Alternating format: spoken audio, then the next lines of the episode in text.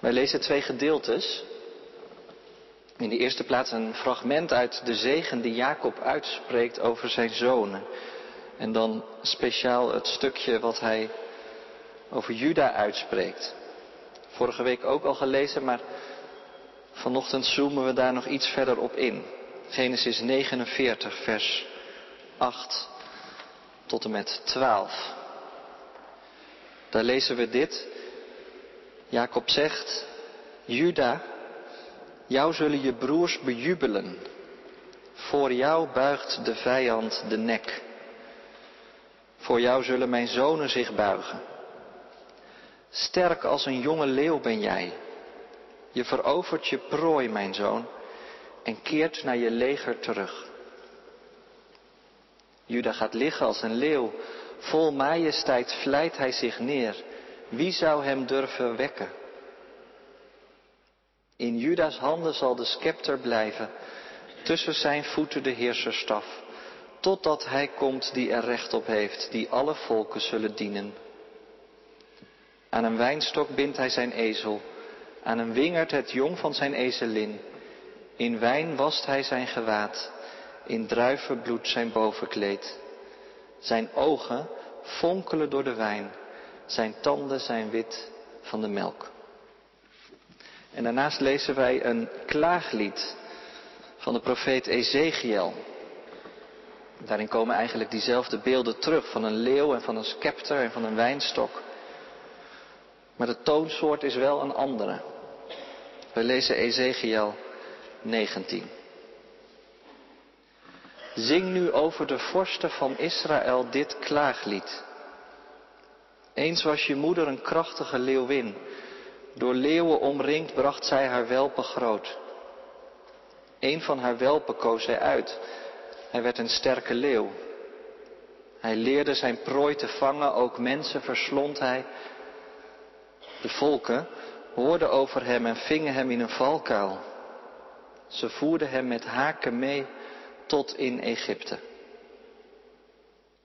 Toen zij zag dat haar wachten vergeefs en haar hopen zinloos was, koos zij een andere welp uit. Ook hij werd een sterke leeuw. Trots liep hij rond tussen de leeuwen. Hij leerde zijn prooi te vangen en hij verslond ook mensen. Hij verwoestte hun paleizen, legde elke stad in puin. Als zijn gebrul weer klonk, werd het land stil en huiverde. De volken uit de landen rondom vielen hem aan.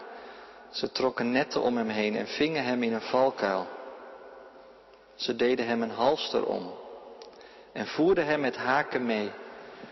In een net sleepten ze hem naar Babel, naar de koning. Op de bergen van Israël verstomde zijn gebrul. Je moeder was een wijnstok, net als jij aan het water geplant, die vruchten droeg en vele takken, want er was water in overvloed. Zijn takken werden sterk, machtig als een heerserstaf. Eén klom erop tot hoog in de wolken, van verre zichtbaar met zijn vele bladeren. Toen werd de wijnstok in woede uitgerukt en op de aarde neergeworpen. De oostenwind verschroeide zijn druiven, zijn takken werden afgerond en verdroogden. De sterkste werd door het vuur verteerd. Nu staat hij in de woestijn, in een droog en dorstig land.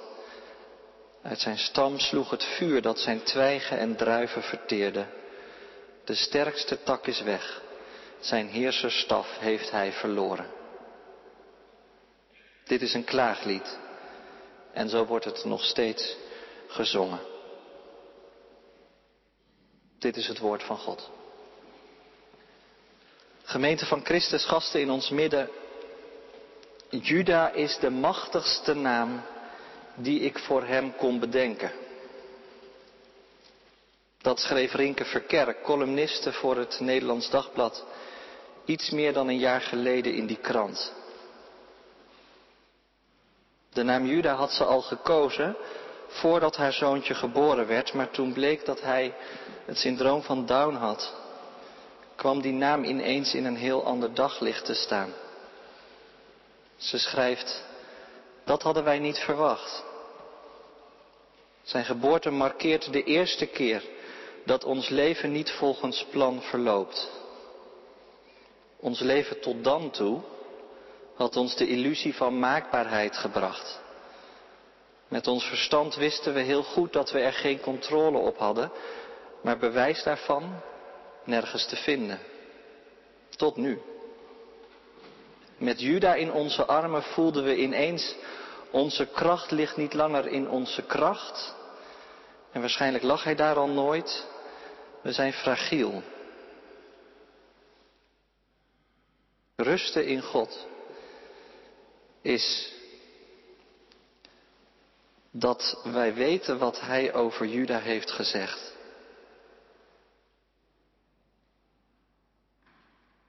Ik kom er straks nog even op terug, maar het is een goede illustratie bij wat je misschien wel de paradox van het leven zou kunnen noemen.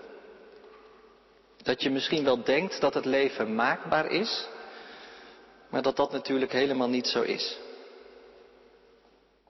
En vanochtend komen we Juda tegen, die eerste ster die centraal staat in deze weken. Juda een ster, een leeuw, vol potentie als zijn vader Jacob hem zegent. Maar tegelijkertijd zien we als we Ezekiel ernaast leggen, dat menselijke kracht uiteindelijk niet genoeg is om te overleven. Eeuwenlang was het stil op de bergen van Juda. En dat brengt dan weer midden in Advent.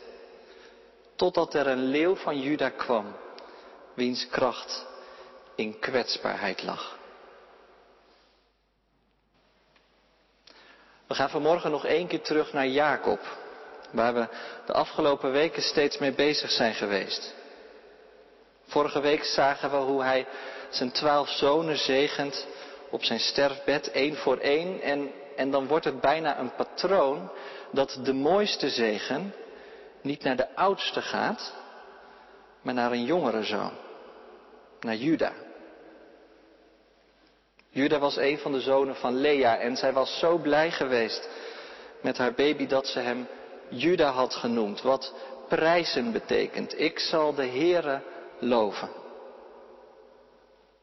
Was Juda ook een zoon om dankbaar voor te zijn? Nou, Genesis tekent hem als een man met meerdere kanten, niet zo slim, zei dominee Vermeulen vorige week. Je zou het ook roekeloos kunnen noemen. Lees Genesis 38 er maar op na.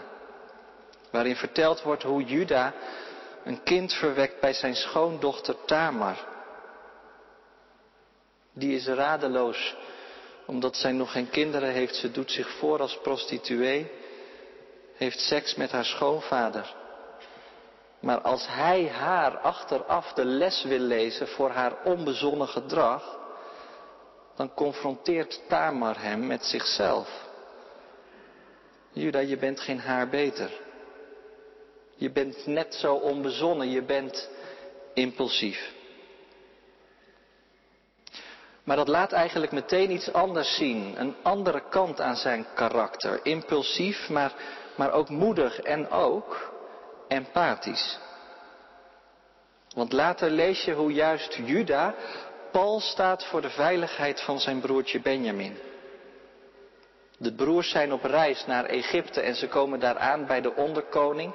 Ze weten nog niet dat dat hun broer Jozef is. En die onderkoning die, die dreigt om Benjamin, de lieveling van vader Jacob, in gevangen te nemen. En dan werpt Juda zich op als borg. Laat mij als slaaf bij u blijven, in plaats van de jongen, want ik zou het verdriet van mijn vader Jacob niet aan kunnen zien. Dat is een heel andere Juda. Wat mooi. Dat je diep geraakt bent door het verdriet wat een ander zou kunnen overkomen. Dat je dus niet in de eerste plaats bezig bent met jezelf, maar dat je plaats maakt voor een ander. En bereid bent om jezelf gevangen te laten nemen voor het welzijn van iemand van wie je houdt. Tussen twee haakjes, volgens mij kunnen wij daar vandaag de dag best wat van leren.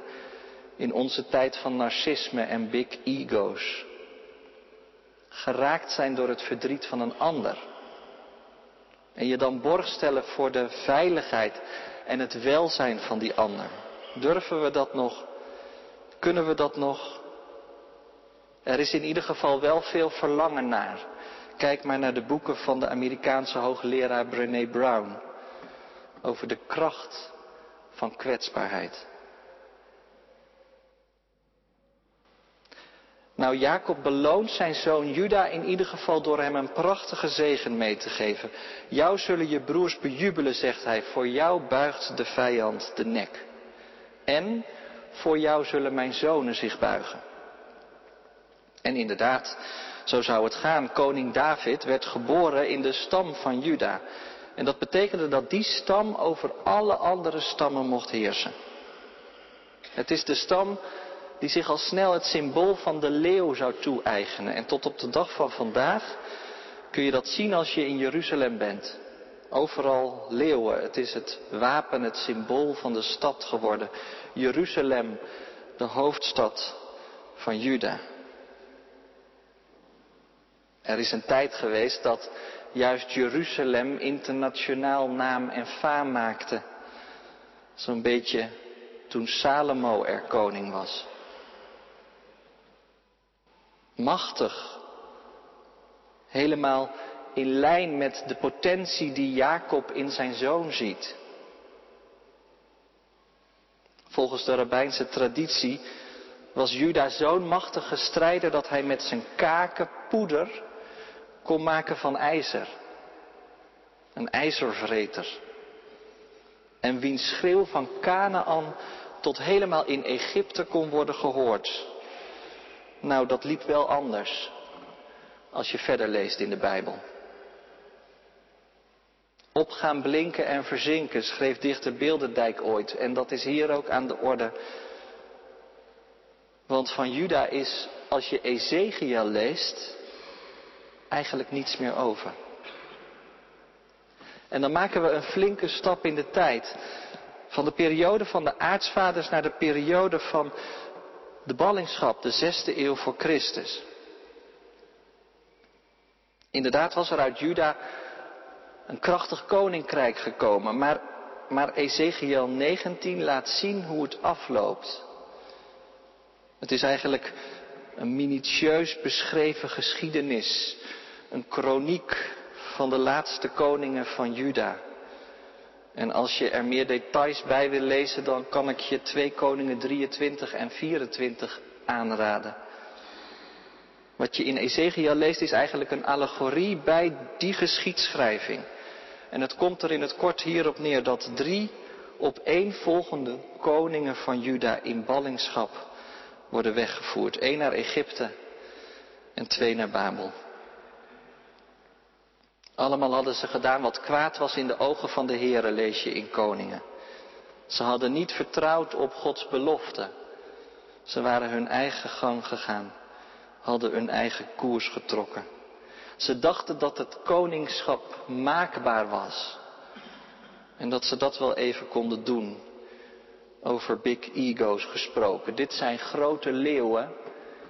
Maar je leest in Ezekiel hoe ze aan een hondenband in ballingschap worden weggevoerd. Letterlijk, het woord dat er gebruikt wordt voor die halster die die leeuw om zijn nek krijgt, is het woord dat vandaag de dag in Israël nog wordt gebruikt om een hondenband mee aan te geven. En zeg nu zelf, wat is er gênanter om te zien dan een gekooide leeuw? Op de bergen van Israël verstomde het gebrul. Het gebrul van die ijzervreter kon van Canaan tot Egypte gehoord worden, maar er is niets van hem over. Het is stil op de bergen.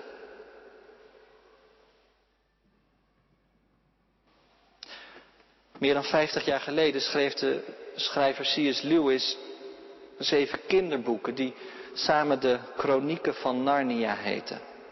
Grote kans dat je ze gelezen hebt of een van de films hebt gezien. Vier kinderen komen erachter dat er achter een kleerkast een hele andere wereld is. Je kunt er komen via die kleerkast in het huis van een professor waar ze logeren. Maar het is geen prettige wereld. Het is een koude, bevroren, witte wereld waar het kwaad regeert met harde hand en waar maar weinig hoop is. Waar alle geluid wordt gedempt door de sneeuw. Het is er stil. Het is er alleen koud. En zo schetst Lewis de troosteloosheid van een bestaan waarin Gods stem afwezig lijkt. Het is als een wereld die bevroren is, een wereld zonder God. Herken je dat? Dat er momenten zijn waarop jouw wereld bevroren lijkt. Of dat je zelf bevroren bent. In de zin van de hoop en de betekenis die je zocht, alle potentie om iets of iemand te zijn is je uit handen geslagen. Misschien wel door je eigen verkeerde keuzes. Of misschien wel omdat het leven gewoon tegenviel.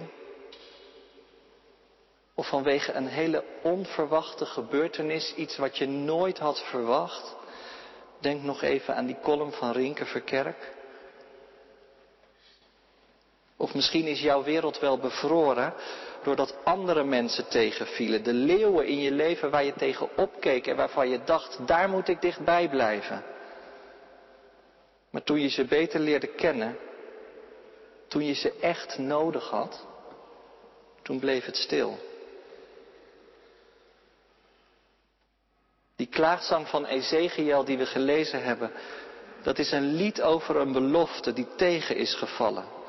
Over hoop die verloren is gegaan. Maar dan, dan zijn we wel toe aan het evangelie.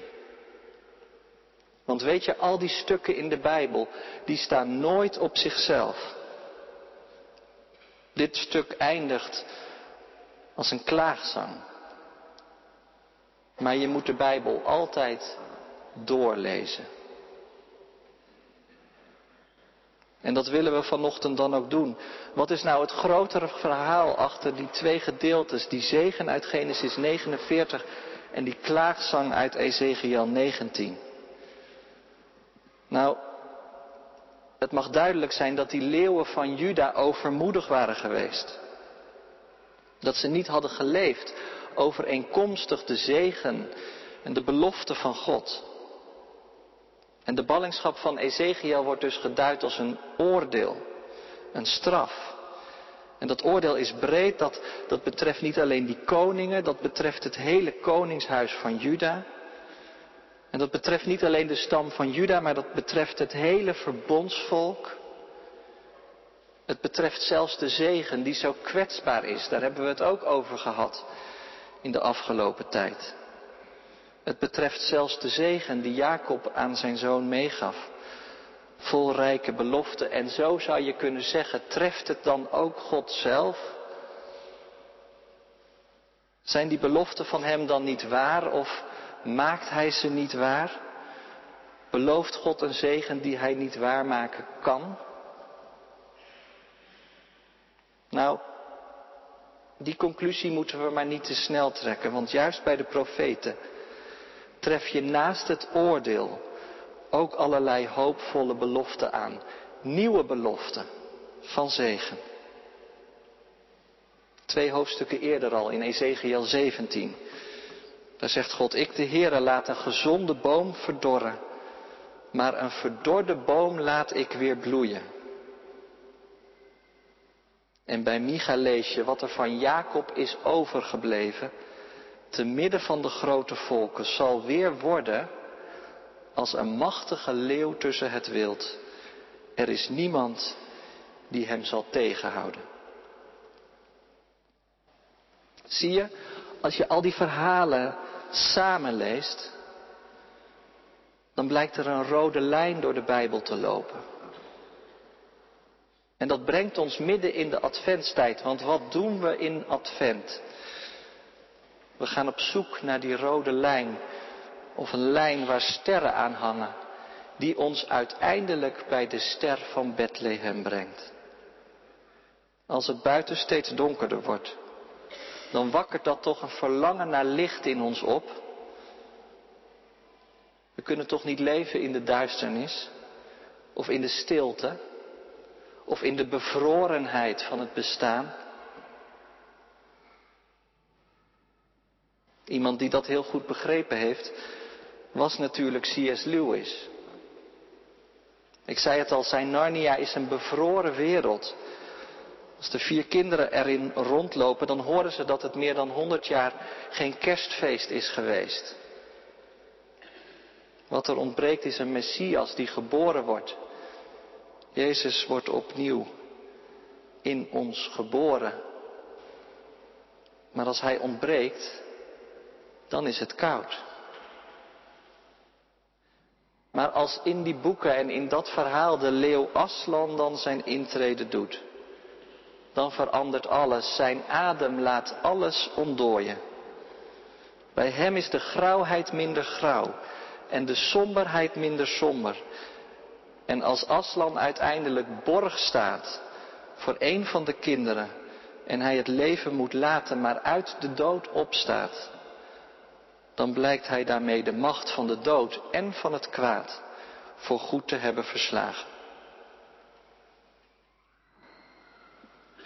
Dat is natuurlijk een sprekende verwijzing naar het kind van Bethlehem, Jezus Christus, en naar zijn offer voor ons.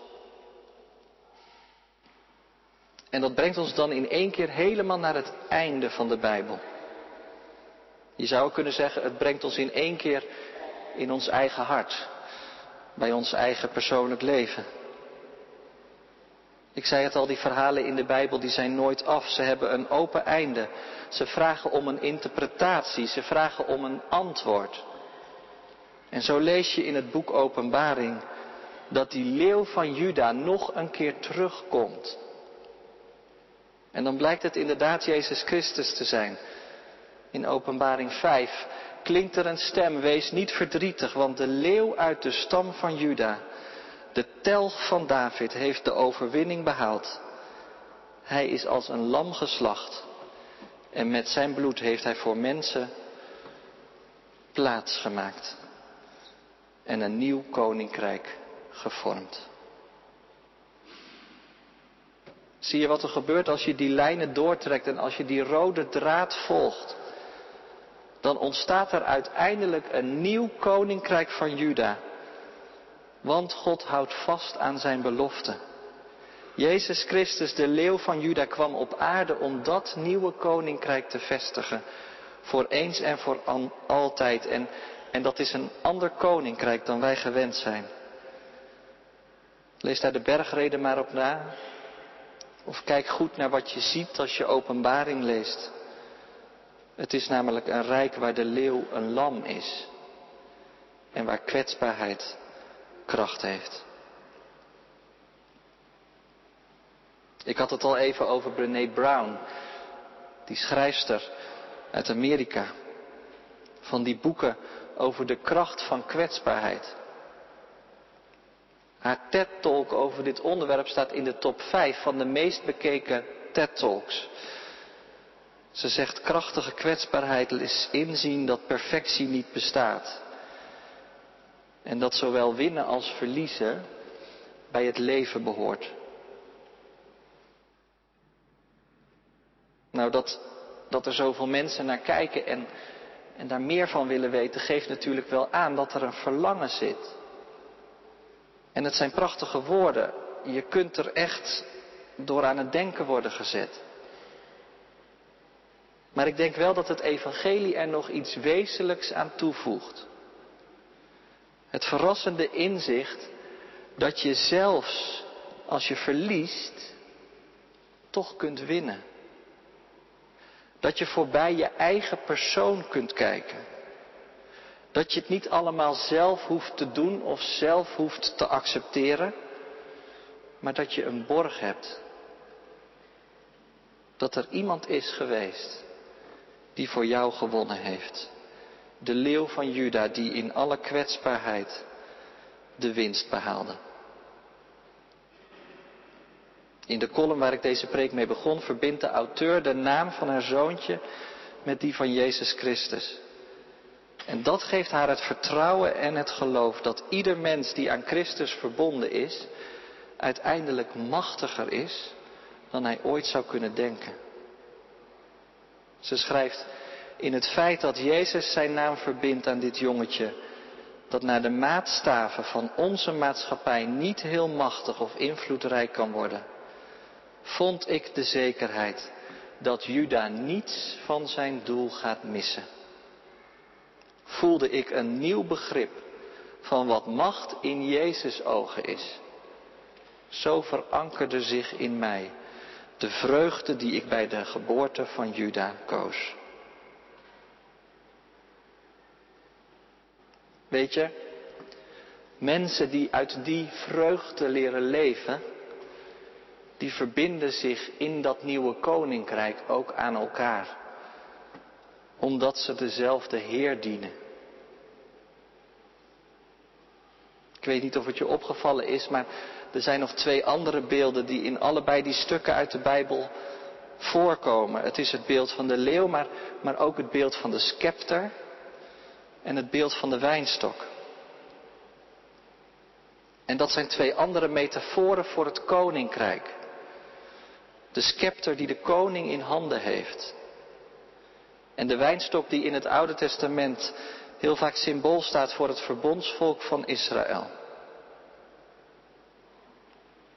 En als je ook die lijnen doortrekt in het Nieuwe Testament, kom je weer bij Jezus Christus uit. Die zei, ik ben de ware wijnstok en mijn vader is de wijnbouwer. Op de bruiloft te Cana veranderde hij water in wijn en het laat iets zien van de overvloed die zijn koningschap uiteindelijk zal kenmerken. En dat brengt dan terug bij dat tweede stukje uit die zegen van Jacob. Een prachtig panorama van een leeuwenkoning die zijn ezel aan een wijnstok bindt en die zijn gewaad wast in de wijn, wiens ogen fonkelen en wiens tanden blinken. Weet je, dat is volgens mij advent, dat je dat soort panorama's gaat lezen in het licht van de toekomst. En dat die je hoop geven in de duisternis en in de bevrorenheid van het bestaan. Een venster op de leeuw van Juda, wiens kracht zichtbaar werd in kwetsbaarheid. En als wij volgende week het heilige avondmaal met elkaar hopen te vieren, dan doen we dat. Dan trekken we de lijnen door, door de schrift heen, helemaal naar je eigen leven. En dan zien we Hem. Dan zien we het brood wat verbroken wordt en de wijn die geschonken wordt. En dan geeft ons dat hoop in het leven van elke dag. Het is een goed gereformeerd gebruik om in de week voorafgaand aan het heilig avondmaal daar ook persoonlijk mee bezig te zijn. En ik zou je daarvoor drie vragen willen meegeven deze week. In de eerste plaats, waar put jij je hoop uit als de wereld bevroren lijkt? Wat geeft je zekerheid? En hou vast. In de tweede plaats, wat weet jij van Gods beloftes? En geloof je dat God die beloftes nakomt? Ook de belofte over een leeuw van Juda. En van een nieuw koninkrijk dat in hem aanbreken zal. En tenslotte, durf jij jezelf aan die belofte toe te vertrouwen? Dat vraagt kwetsbaarheid, zeker. En dat is echt niet altijd vanzelfsprekend of gemakkelijk. Maar als je goed naar de leeuw van Juda kijkt, dan zie je een lam. Dat geeft toch hoop en vertrouwen? Dat je in alle kwetsbaarheid bij Hem veilig bent. Hij is de koning van een nieuw rijk. Bij Hem is overvloed. Brood en wijn zijn er zichtbare tekenen van. We mogen ons erdoor laten sterken. Totdat wij de beker nieuw zullen drinken in het koninkrijk dat komt. Amen.